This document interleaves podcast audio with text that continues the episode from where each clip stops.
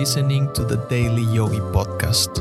Every weekday, I'll share timeless yogi wisdom in bite sized, relatable lessons you can apply immediately to help you expand your perspective on life.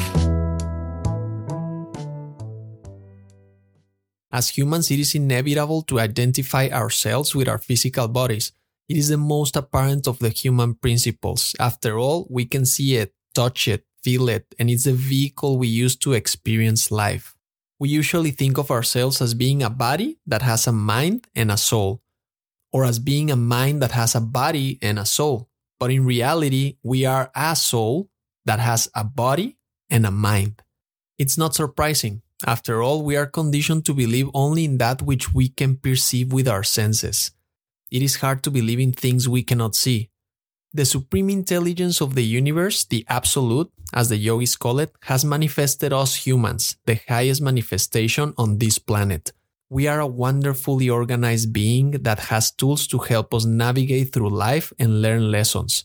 Our mind is one of those tools. Our thoughts, feelings, and emotions help us analyze and make sense of the world if we want to use this tool to the best of our advantage and if we want to avoid outer circumstances bothering us, we have to cultivate inner peace. Paramahansa Yogananda once wrote, The mind in chaos, find chaos all around. But how? How can you cultivate inner peace? It's easy to say that you only need to control your emotions, reactions, and thoughts. But how do you get to a state where you can actually do that?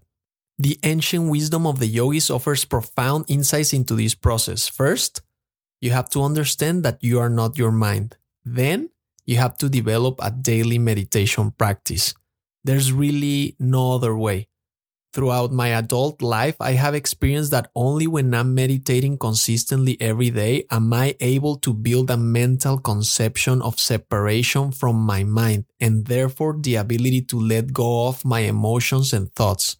Otherwise, when I'm not meditating consistently, I just believe I am my thoughts and emotions. I identify with them, and by doing this, I struggle to get rid of them. The yogi's wisdom illuminates the path towards inner peace, recognizing your control over the mind and a daily meditation practice. Through this disciplined commitment, you not only become the master of your reactions, but also find an even minded calmness within the depths of your being. Thank you for listening.